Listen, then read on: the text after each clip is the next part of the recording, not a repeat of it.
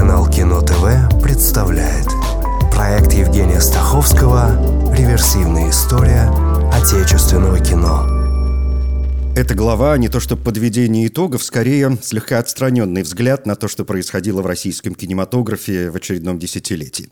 Как только мы закрываем один период, не лишне вспомнить основные моменты, направления, темы, посылки и предпосылки, коротко говоря, тенденции. Первое десятилетие 21 века с 2001 по 2010 год во многом переосмысление, а моментами просто осмысление 90-х от жмурок до итальянца или наоборот. При том, что это чуть ли не единственные картины, которые я бы включил в финальный список десятилетий относительно воспоминаний 90-х. Хотя, нет, будет кое-что еще, но по порядку.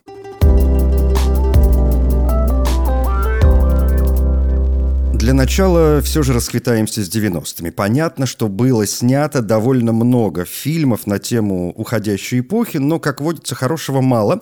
И, кажется, в каждой отдельной главе я не избегаю этой темы, но если выбирать основное, показательное, то и правда, пусть это будут жмурки, итальянец – да, пожалуй, бумер. При том, что жмурки и бумер на первый взгляд выглядят в чем-то похожими. И там бандиты, и там бандиты, но и жанр, и истории и темы все же разные.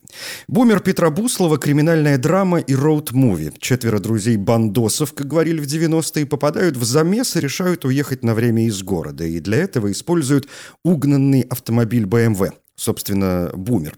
По пути они сталкиваются с разными аспектами жизни того времени. И фильм показывает криминал, бедность, продажную полицию, тогда еще милицию, опасности дороги, в общем, все прелести ельцинской эпохи, хотя многое не изменилось. Бумер называли гимном потерянному поколению парней, вынужденных удариться в криминал в сложное время становления рыночной экономики. У многих из нас были такие друзья-знакомые, кто-то сам был таким. Бумер, получивший продолжение в виде второго фильма, сам по себе своеобразное продолжение тем, затронутых в популярном сериале «Бригада» и «Дилогии брат» Алексея Балабанова. И вот отлично работающий с криминалом Балабанов решает снять комедию. «Жмурки», где главные герои – двое молодых бандитов, выполняющих задание шефа, но они косячат и должны исправиться. «Жмурки» комедия черная. Само название – это и отсыл к слепой русской рулетке и к понятию «жмур», «жмурик», ну то есть мертвец. В первоначальном сценарии в фильме было 18 трупов, но в итоге, кажется, осталось поменьше. Слоган «Жмурок» для тех, кто выжил в 90-е. Но если в «Бумере» тема выживания уходит все-таки в минус, криминал – это про плохое, это про преступность и смерть, то в «Жмурках» криминал – путь к верховной власти. В Думу, в Сенат, в президент и куда угодно. Балабанов открыто говорит, что страной стали управлять бывшие гопники. Если, конечно, они бывают бывшими. Да бросал бы ты его. Ну какие у вас тут возможности в провинции? Так и будешь в шестерках ходить, копейки считать. Сейчас, братан, время такое, можно здорово подняться. Только не в вашей дыре! В центр надо подаваться, там все. А Михалыч твой шестерка, у него перспектив никаких. Мой босс его сюда поставил, захочет, снимет. Помимо «Жмурок» в первом десятилетии века Балабанов поставит еще несколько фильмов. «Война», о Чеченской войне, «Груз-200» о войне афганской, «Кочегар», где главный герой тоже участник афганской войны, а теперь он пишет книгу и помогает бандитам сжигать тела их жертв, и действие снова происходит в 90-е. Так что Балабанов, безусловно, один из главных режиссеров этого времени, как и одна из ключевых фигур российского кино вообще. Но если он в это время уже известная персона, то Андрей Кравчук – дебютант – его фильм «Итальянец» рассказывает о мальчишке из детского дома, которого решила установить пара из Италии. Но он вместо этого хочет во что бы то ни стало разыскать родную мать и отправляется на ее поиски. Тема детдома для Кравчука не нова. Он уже делал об этом документальные фильмы. Что до 90-х, то они в «Итальянце» не обязательны.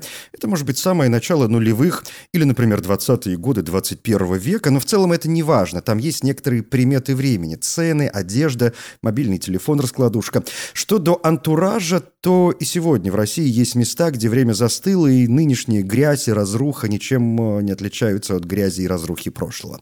Важнее тут сами брошенные дети – жизнь в детдоме, по сути, торговля детьми. Иностранцам их э, находят, конечно, не бесплатно. Достоинство итальянца еще и в том, что он не сваливается ни в сторону сладкой зарубежной жизни, ни в сторону оголтелого патриотизма и, что называется, корней. Это просто история, кусочек жизни, то, что есть здесь и сейчас, без нравоучений и лишнего пафоса. Ничего, научи меня читать. Она так и рассказывала. Только зря это ты. Колян узнает, тебе башку оторвет. Да я просто так хотел научиться читать. А ты знаешь, просто так ничего не бывает. Всем нужна какая-то выгода. А мне какая выгода тебя учить? А какая нужна? Или по любви, или за денежки. Для любви ты маловат еще. Так что копи бабки. Детская и подростковая тема нулевых не только итальянец. «Сестры» — единственная законченная режиссерская работа Сергея Бодрова-младшего, повествует о двух девчонках, попавших не по своей воле, разумеется, в криминальную разборку. Они прячутся, бегут, их ищут, преследуют. И вот тебе, к слову, снова 90-е. Сестры, которые изначально совсем друг друга не любят, становятся настоящей родней. Родственная тема, немного любви и не бандиты, но малолетние хулиганы. Все это есть в картине «Все умрут, а я останусь». Дебюте документалистки Валерии Гай-Германики в большом игровом кино. В центре три ученицы старших классов, э, которые с нетерпением ждут школьные дискотеки. Тут вся красота подростковой жизни, столкновение с жестокостью, соблазны в виде алкоголя, сигареты, секса, внутренние переживания с вечной присказкой «меня никто не понимает. И можно было бы сказать, что это фильм взросления или еще одна драма про трудных подростков, но скорее это история про то, как на самом деле люди в этом возрасте не защищены. Мы сталкиваемся с первыми большими угрозами, но совершенно не знаем, что с ними делать. Так вот, короче, эту Настю снял один военный и... Да ладно! Да. Что? Ты знаешь вообще, кто она такая? Она стоит один, короче, однажды курит, такая, с пацанами, и подходит собака просто такая тык-тык ей носом в эту в ляжку. И, короче, а она берет эту собаку, пинает, собака отлетела и хрипит. Вообще. Потом она ее берет, эту собаку, и давай об стену дубасить вообще. Бедная собачка. Да, она что хочешь может с человеком сделать, это Настя, овца. Блин. Если продолжить с дебютами, то есть несколько, как мы теперь понимаем, значимых появлений. Павел Деревянко с романтической комедийной драмой «Ехали два шофера». Виктория Толстоганова сразу с несколькими картинами, из которых лучшая, наверное, «Лунные поляны». Юлия Пересильд с фильмом «Невеста». Александр Яценко с молодежной драмеди «Шик». Елена Лядова, снявшаяся с Яценко в фильме «Солдатский Декамерон», а кроме этого засветившаяся в драмах «Космос как предчувствие» и «Собака Павлова». «Собака», пожалуй, наименее известна, а фильм хорош. Ксюша и Максим любят друг друга, и все бы ничего, но они пациенты санатория для людей с психическими расстройствами, что несколько осложняет процесс. Не просто все складывается и у персонажей дебютного кинофильма «Квартета И» созданного в 1993 году группой выпускников ГИТИСа. День выборов тоже вполне себе психиатричка, учитывая, что речь в фильме, поставленном по одноименному спектаклю, правда, с рядом дописанных сцен, идет о сотрудниках радиостанции, которым на корабле надо пройтись по Поволжью, посетить ряд городов и настроить население голосовать за, что называется, нужного кандидата. Режиссер фильма Олег Фомин рассказывал, что перед съемками сценарий отправляли на одобрение в правительство. Учитывая, что на дворе 2006-2007 годы еще все более-менее лайтово, добро было получено. День выборов и правда смешная, и, как писали в советских газетах, остросоциальная комедия, может быть, лучшая комедия десятилетия. Аня, кто это? Массажист? Кто? А что? Хороший массажист. Однажды Мишу прихватила, и Манил Гедонович его прислал. Массажист. У нас прекрасные стартовые позиции. Кандидат-массажист сейчас занят, ищет розетку. Предвыборной программы нет, с прессой не договорились, на все 7 дней. Уходим. Конечно. А деньги? Остаемся. Конечно. Несколько пунктов режиссерских дебютов. Первое.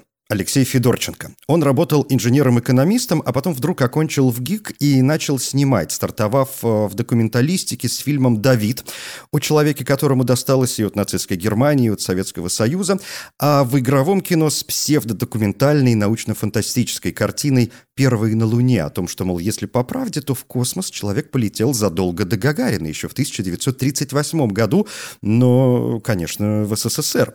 Отлично поработали с реалистичностью, например, Например, тренировку космонавтов снимали в Челябинске, в авиационном институте, где находятся настоящие технические средства звездного городка, на которых тренировался Юрий Гагарин. Актеры работали без дублеров и проходили испытания на реальной центрифуге с серьезными нагрузками. Второе. Андрей Звягинцев, в некотором смысле перевернувший отечественный кинематограф э, семейной психологической драмой «Возвращение», где двое братьев живут с мамой и бабушкой, и вдруг появляется отец. Надо как-то строить отношения. Подробности в соответствующей главе – это 2003 год. Добавлю лишь, что Звягинцев до возвращения поучаствовал в альманахе «Черная комната», и это 2000-2001. Третье. Рената Литвинова. Уже известная как сценарист и как актриса, в 2004-м она ставит свой первый полнометражный игровой фильм «Богиня. Как я полюбила» о девушке, которая работает в полиции и расследует запутанное дело. Рената Литвинова, помню, говорила, что любит триллеры, поэтому неудивительно, что сюрреалистичная богиня местами вполне тянет на триллер, но в целом это история о любви. Вот вы и попались, гражданка-следователь. Вы просто перестали искать ее, потому что знаете, что не найдете уже никогда. Неправда. Вы знаете, за год следствие очень продвинулось. А ваша жена пускай она родит второго ребеночка. Чтобы его опять украли, и дело попадет к вам на расследование, и я опять посмотрю в ваши холодные глаза. В холодные? Холодные, холодные. Литвинова и как актриса в этом десятилетии выглядит очень привлекательно. Она много снималась, в том числе в фильме «Небо, самолет, девушка», ремейке мелодрамы «Еще раз про любовь» 68 года, драмах «Жестокость» и «Мне не больно» за последнюю получила приз кинотавра, плюс небольшая роль в уже упомянутых «Жмурках», а кроме того, Литвинова продолжает работать с Кирой Муратовой, появившись в картинах «Настройщик», «Два в одном» и «Мелодия для шарманки». Сама же Муратова представила еще два фильма «Пронзительные чеховские мотивы» и «Почти беспросветные второстепенные люди». Не отделался одним фильмом и Алексей Учитель, укрепивший свои позиции после дневника его жены Пробунина «Прогулкой» и «Космосом как предчувствие». Ну а Александр Сакуров продолжил свою тетралогию власти драмами «Телец» о Ленине и «Солнце» об императоре Хирохита, плюс представил экспериментальный, снятый одним дублем в Эрмитаже «Русский ковчег», скандальную драму «Отец и сын» и почти военное, столь же колоритное, сколь и интимное кино Александра, в котором Галина Вишневская играет бабушку, приезжающую к внуку, служащему на Кавказе. Она не просто привозит ему гостинцы и хочет обнять внука, она хочет увидеть все своими глазами и задать свои вопросы.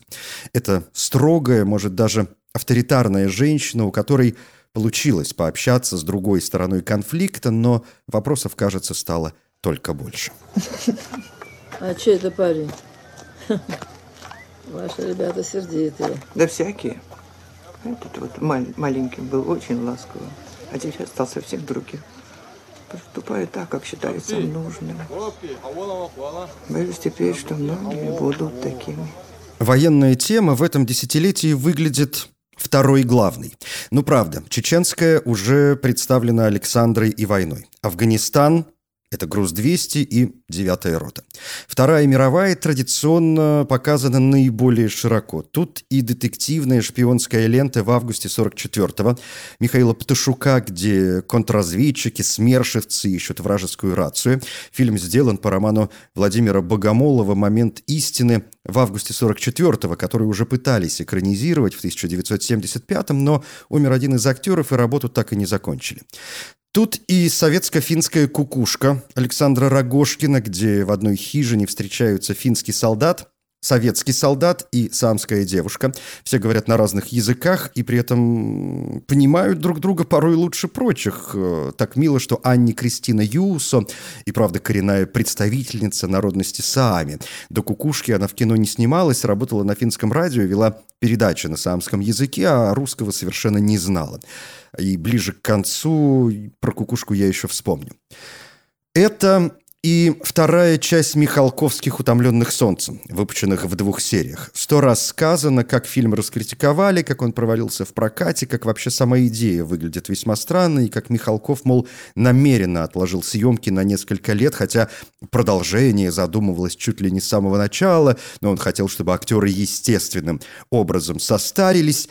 Ну и как не вспомнить хит «Мы из будущего» Андрея Малюкова о русских черных копателях с нацистскими заворотами, которые фантастическим образом из современного Петербурга попадают в прошлое, то есть во времена Второй мировой, да еще и сразу в пекло. Встать! Смирно! Взгляд. Тоже смирно.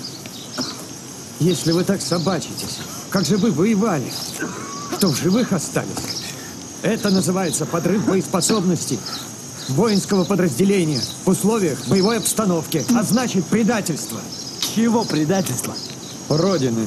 Одного из персонажей в «Мы из будущего» играет Данила Козловский, и его тоже можно занести в список э, дебютантов нулевых. Именно здесь появляются его большие роли в фильмах «Гарпастум», «Весельчаки» или вот э, «На верхней Масловке». Хотя в Масловке у него совсем как раз небольшая, почти невидимая роль. Тут все держится на Алисе Фрейндлих, которая блестяще играет старушку, некогда великого скульптора. И вот теперь она живет в мастерской, и за ней присматривает неудачливый театровед и режиссер, которого она по-своему опекает. Прототипом героини была Нина Ильинична Низ Гольдман, действительно выдающийся советский скульптор, и она как раз жила в Москве на улице Верхняя Масловка. Это фарфоровая дитя, лет под тридцать. Да, глаза стрекози, румянец нервозный. И этот преданный лепет, а что, влюблена в тебя в усмерть? Боюсь, что да. Что ж, партия подходящая. Успела признаться, что квартиру имеет четырехкомнатную на Беговой. Среди прочих фильмов времени стоит отметить «Ночной и дневной дозоры» Тимура Бекмамбетова. Некоторые полагают, что именно с этих фильмов началось возрождение отечественного кино. По мне, так приличные картины были и раньше. Вопрос в том, что публика считает кинематографом. Дозоры полны спецэффектов и заманчивых историй, может, даже смыслов. Но я как-то не готов соглашаться с тем, что возрождение началось только здесь, хотя речь, видимо, идет о кассовых сборах и публике, которая валом повалила в кинотеатры.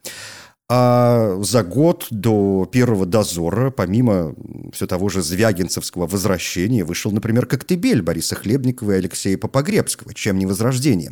«Коктебель» — роуд-муви, в котором отец и его 11-летний сын едут, э, собственно, в Коктебель, чтобы начать новую жизнь. Как они будут туда добираться, что с ними случится по пути, как будут дальше складываться семейные отношения, все это очень интригует. Критики отмечали, что фильм чрезвычайно насыщен образами, размышляет о людях и пейзажах, о взаимодействии движения и покоя, о приземленности и новом поиске целей. Испугался? Да нет, я проснулся как раз, когда вы разговаривали. Вообще не понял ничего. Фонарь какой-то. Я уж думал, нас сейчас милицию отведет. Да уж. Давай, распаковывайся. Совсем неповерхностные повороты происходят и в комедийной драме Кирилла Серебренникова «Изображая жертву» о парне, который играет роль, собственно, жертв на следственных экспериментах. Именно с этой картиной Серебренников начал путь к отряду режиссеров высшего уровня, где утвердится чуть позже. Остров Павла Лунгина о монахе, к которому с разными проблемами приезжают люди, вернул на большой экран Петра Мамонова. Он не снимался 10 лет, потом появился в фильме «Пыль» Сергея Лобана, но «Пыль» вряд ли работает для широкой публики, тогда как «Остров», так же как и следующий фильм «Лунгина царь» о взаимоотношениях Ивана Грозного с митрополитом Филиппом вполне годятся даже для непривередливого зрителя. Оператором «Острова» был Андрей Жигалов, умерший в 2007 году на 43-м году жизни, он же, среди прочего, снимал вспоминаемую сегодня кукушку. Зато в это время появились выдающиеся теперь уже операторы Алишер Хамидхаджаев и Михаил Кричман. Для Хамидхаджаева первым большим фильмом стал «Четыре» Ильи Хржановского, 2005 год. Зато потом «Все умрут, а я останусь», «Бумажный солдат», «Петя по дороге в Царствие Небесное». В следующие десятилетия он снимет «Жить» Сигарева и «Войну Анны» Федорченко. Кричман работал с Федорченко над фильмом «Овсянки», со Сторожевой над «Небо, самолет, девушка». И снял все фильмы Звягинцева, по крайней мере, на данный момент, от участия в альманахе «Черная комната» до «Нелюбви». Вот оно в чем дело. А я-то дура думаю, он за ребенка переживает. Слушай, а весело будет, если тебя с твоей работки драгоценной попрут, а? Ну, конечно, родного сына в детский дом отправил. Это как-то не по-христиански, не по-православному, да? Не поймет борода?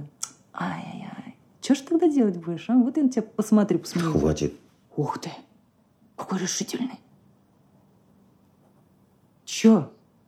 Чё ты уставился-то? Зубами не скрипи. Среди актеров начала 21 века отмечу Михаила Евланова, Виктора Сухорукова, Евгения Цыганова, Евгения Миронова, Андрея и Алексея Паниных, Леонида Бичевина. Среди актрис Марию Шалаеву и Нину Усатову. Усатова вообще герой труда. За этот период я насчитал 32 проекта, и это если я не сбился и ничего не упустил. Королевой эпизода можно назвать Ольгу Лапшину. Она снималась и у Александра Прошкина, и у Звягинцева, и у Серебренникова, и у Литвиновой. С Лапшиной в этом смысле может посоревноваться разве что Марина Голуб. Она тоже снималась у Серебренникова, плюс Павел Чухрай, плюс Филипп э, Янковский.